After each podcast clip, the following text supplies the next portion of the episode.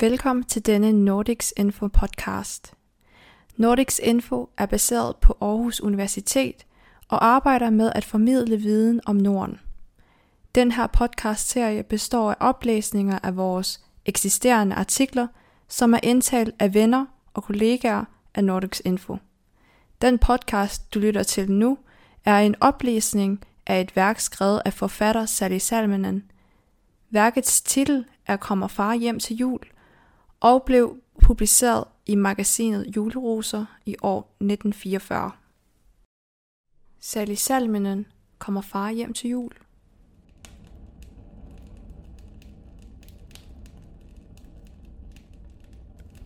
Mor, sagde Lisa, kommer far hjem til jul? Den lille pige stod på sin tavse, spændte måde og ventede på svaret og ventede endnu, da moderen for anden gang lod sygtøjet synke ned i skødet, mens hun med et fraværende blik stirrede på den hvidgule væg. Da hun havde siddet således en stund, for hendes højre hånd søgende rundt mellem tøjstumper og papir på bordet. Lisa fulgte opmærksomt moderens bevægelser og løftede til sidst sin hånd og trak med yderste varsomhed avisen bort, under hvilken blyanten havde gemt sig.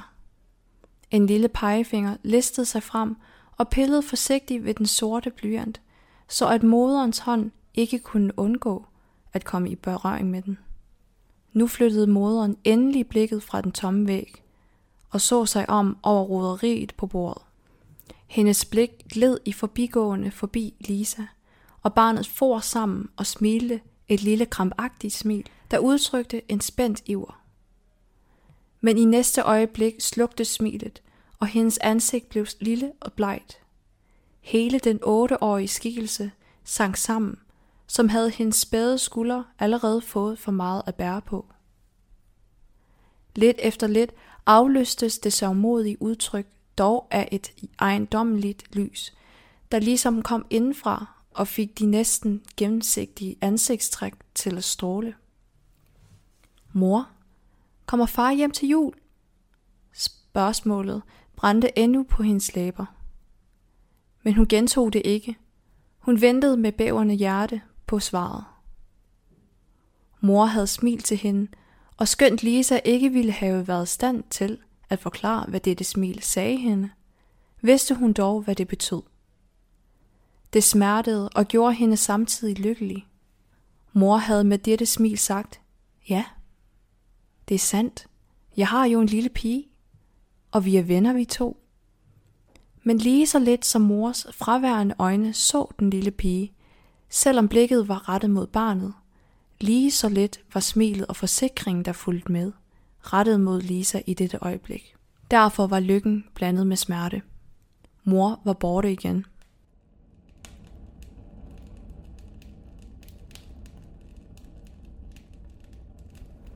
Den lilles lyseblå øjne der var uden synlige bryn eller øjenvipper i det derved endnu videre ansigt, sugede og sugede, hungrigt for at kunne opnå den levende, varme kontakt med moren, som var en livsfornødenhed. Men mor var borte. Ikke for spøj, som når hun legede skjul med de små brødre, men borte for alvor i det store skjulested, hvor mors egne tanker var hjemme. Men Lisa var ikke kun bedrøvet. Hun så med hele sit barnehjertes beundring på sin mor, bange for at få en plump måde at bryde ind i det mysterium, som var den anden og den tredje mor. Det var derfor, hun ikke gentog spørgsmålet. Lisa havde på en måde inddelt sin mor i tre dele, eller rettere trefoldigt gjort hende. Den første var hverdagsmor. Den, der lavede mad og vaskede op og skurede gulv, og legede med brødrene og undertiden skændte på hende selv ofte, sad med gamle, tyndslidte blæer og små strikkede beklæder, og prøvede på at stoppe dem. Det var hverdagsmor, og det var efter hende, Lisas hjerte hungrede så inderligt. Og alligevel ville hun ikke have undværet den anden mor. Tog med denne, mere fjernstående skikkelse, der løftede sig som en stor skygge bag den første mor, kom mysteriet, højtiden ind i hjemmet.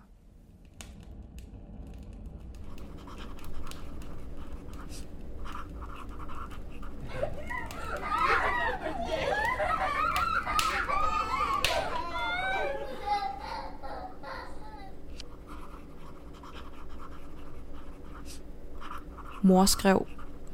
Hun skrev hver dag, men under tiden faldt blyanten ligesom ud af hendes hånd, uden at hun havde fået printet mere end et par linjer på papiret.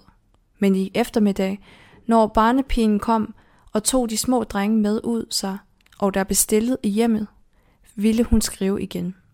Så ville hun svinge sin blyant og skrive så hurtigt, at man kunne høre spidsen af blyanten skure mod papiret. Denne mor talte også til far, når han var hjemme, med nabokonerne eller med sig selv, men også da hun så lige så let som nu de forbavsede barneøjne, der i undren betragtede den forvandlende mor. Det yppige hår, der faldt i det rødlige, syntes at lyse som flammer omkring hendes ansigt, når hun bevægede sig omkring i stuen, og solen pludselig skinnede på det. Underlige ord var sprunget ud af mors mund. Det er løgn alle sammen. Jeg siger dig, at vi vil ikke have krig. Nej, lad dem bare prøve på det. Du og jeg, Harald, ved, at propagandaen er skønne løgne, ikke andet. Vi skal kæmpe. Men ikke på den måde, som man tror. Nej, vi vil ikke have krig. Således havde mor sagt, og meget, meget mere.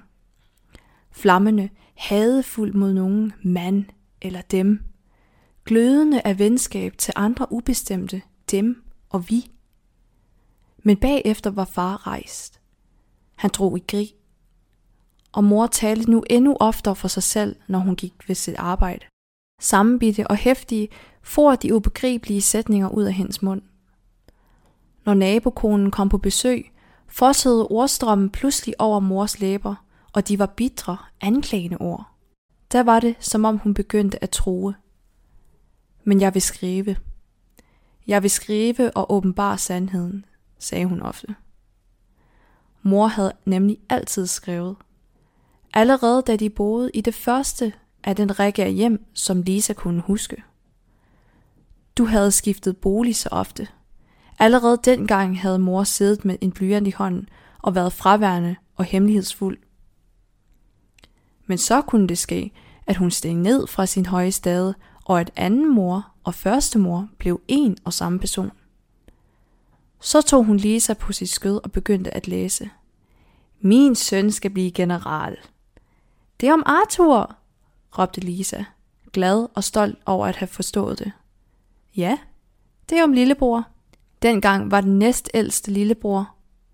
Og mor skrev mange digte om sin søn, om alt det store, han skulle udrette i de godes arme. Og små vers om hvilke tanker hans store, runde babyhoved, der pustede i søvnen, indgav hende. De allerfleste digte handlede dog om far. Lisas hoved var efter den første glæde bedrøvet sunket ned. Om hende fandtes der ingen digte i mors bog. Det skulle jo blive til en rigtig bog engang. Og mor var pludselig, trods alt sin vandren på fremmede stier, kommet sin lille pige så nær, at hun anede den sorg, der ikke fik ord. Hun trykkede den lille ind til sig. Men om dig, lille ven, har jeg intet at skrive. Min pen er for grov, men måske engang. Også dengang havde mor skrevet om krig, om grå mænd, der i en grå bil førtes til en front et sted ude i verden. Og efter at hendes far var rejst bort i en sådan en grå bil, sagde mor troende, Jeg vil skrive. Lisa betragtede blyanten i mors hånd med en sådan respekt, som om hun troede, at moderen med den ville være i stand til at slå hele herskare af fjender ned. Men i den første tid skrev moderen intet. Der gik lang tid. Urolige nætter og mørke dage med sort mørklægningspapir, der kun var rullet halvt op fra vinduerne. Og de flyttede. Mange gange flyttede de. Mor havde aldrig en blyant i hånden mere. Jo, sent om aftenen skrev hun brev til far, men hun skrev ikke. Hun lignede en furie med flyvende hår og fart over sig. En gang løftede hun sin knyttede hånd og rasede over bombemaskinen, der fløj hen over dem. Senere blev mor mindre og mindre hæftig, men mere og mere stærk. Som en hønemor samler sine kyllinger, således bredte hun armene ud og samlede børnene ind til sig, når der var fare. Lisa, hendes store pige, Arthur, generalen, og den lille mindste, som hun altid bar, og som de ventede med så meget spænding.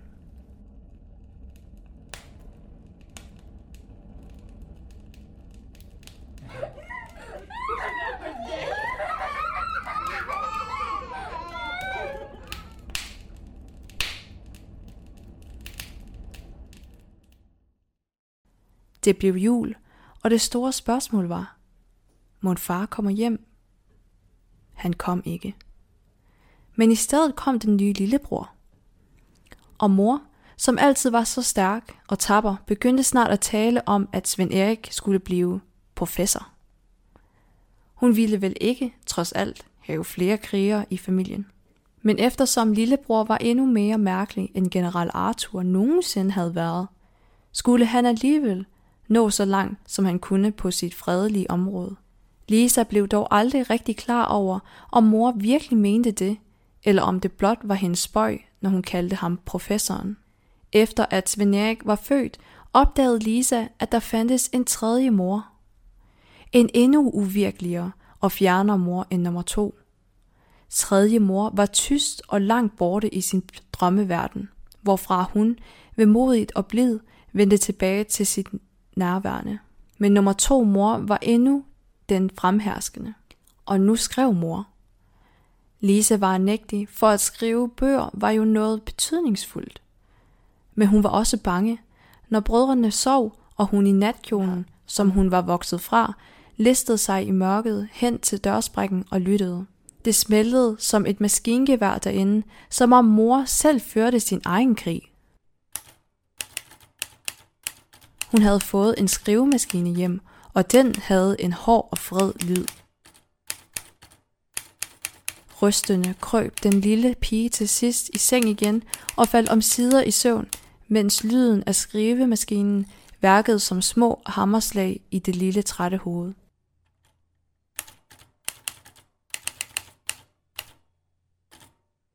Med denne stærke, beslutsomme mor med sine blide stunder og sin blodrøn og puslen med lillebror forandredes, og Lisa vidste snart ikke, hvem af de tre, der var hvem.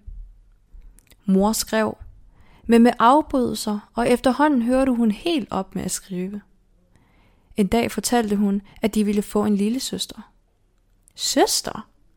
sagde Lisa tvivlende, som kunne det ikke tænkes andet end, at det måtte fortsætte med en række brødre. Moderen sendte hende et mistænksomt blik, som fik barnet til at rødme, samtidig med at hun vidste, at moderen kun så på hende på den måde, fordi hun plejede at omgås det ældste barn som en voksen, hvilket Lisa fandt var det største, som kunne vedtages hende. Det var med en vis hensynsløshed, at moren skænkede hende fortrolighed. Hun kunne ikke udholde at være den eneste voksne. Men Lisa blev ligesom mindre og spinkler i skuldrene af denne tidlige delagtighed. Det må blive en pige, sagde mor i en hård tone. Og Lisa bøjede sig. Naturligvis ville det blive morsomt at få en lille søster. Men hvorfor var mor så streng? Og hvorfor græd hun om nætterne? Græd og var fred og slog hånden hårdt mod sengekanten. Og nu blev det snart jul igen. Kommer far hjem, lød det dagen igennem fra Arthur. Og Svend Erik pludrede efter ham, som spurgte også han om det samme. Lisa gik og bar på det samme spørgsmål, men hun udtalte det ikke. Det var jo givet, at han ikke kom. Mor vred jo hænderne og var borte, stirrede langt ud i en øde vinterverden. I stedet spurgte hun, Mor, når bogen er blive færdig? Moderen så vis på barnet, så sagde hun, den bliver aldrig færdig. Ja, men så får de jo ingenting at vide, viskede den lille med tørre læber. Vide! Mor lå. En træt latter og lagde hånden venligt på den lette, silkebløde hår, mens hun så ud i luften. Hvem skulle få noget at vide? Jeg ved jo ingenting. Ingenting andet, end at jeg ikke vil føde flere drenge. Mor? Kommer far? Nej. Hun kunne ikke formå sig til at udtale spørgsmålet, skønt det halve af sætningen uforvarende var undsluppet hende. Jeg ved ingenting, sagde mor træt, og satte sig tungt ved bordet med det slidte børnetøj. Far kom, men rejste igen inden jul, og senere på vinteren kom det næste nye lillebror. Lisa sukkede resigneret, som havde hun forstået, at det måtte blive en lillebror. Men mor talte næsten aldrig om det nye barn. Ingen fik at vide, hvad han skulle blive, eller hvad han overhovedet duede til, indtil nabokonen en dag sagde, Du er ked af at føde flere drenge, siger du. Det er for krigens skyld. Men det skal du ikke bekymre dig om. Hvis vi får flere krige, så kommer alle til at lide lige meget, mænd som kvinder. Men der bliver jo fred i verden igen. Glæd du dig over dine drenge. Ja, ja, det er også sandt.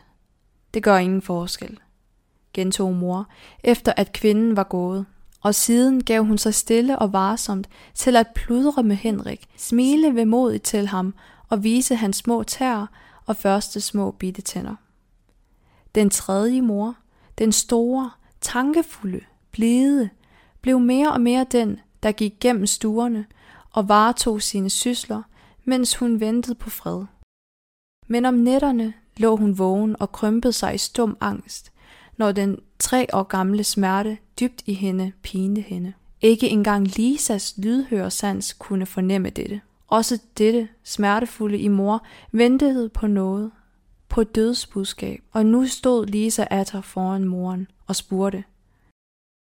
Kommer far hjem til jul? Endnu havde ingen af brødrene spurgt. Men Lisa, der mærkede, at dagene blev kortere, synes, at dette snart årlange spørgsmål burde blive aktuelt.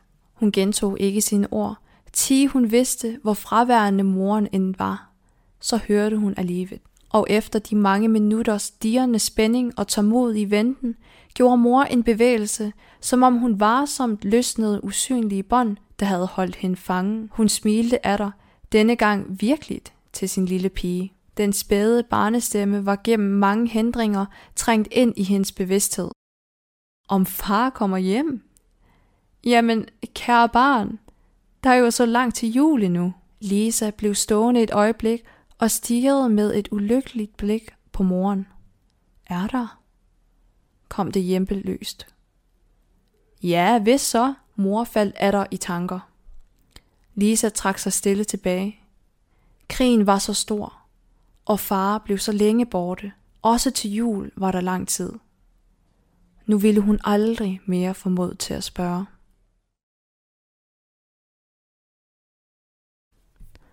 Du har lyttet til Nordics Info podcast. Nordics Info er en hjemmeside baseret på Aarhus Universitet, som formidler forskning i de forskellige aspekter af de nordiske lande fra samfundsvidenskab og humaniora. Nordics Info er en del af universitetshuben Reimagining Norden in an Evolving World, også kaldt Renew, og er støttet af Nordforsk. Denne podcast er en del af en serie, hvor venner og kolleger af Nordics Info indtaler materiale fra hjemmesiden. Den her podcast blev optaget på Aarhus Universitet i oktober 2020. Den er indtalt af Q Nguyen og produceret af Nikolaj Whitcomb. Hvis du er interesseret i at vide mere, så besøg vores hjemmeside nordics.info, og tak fordi du lyttede med.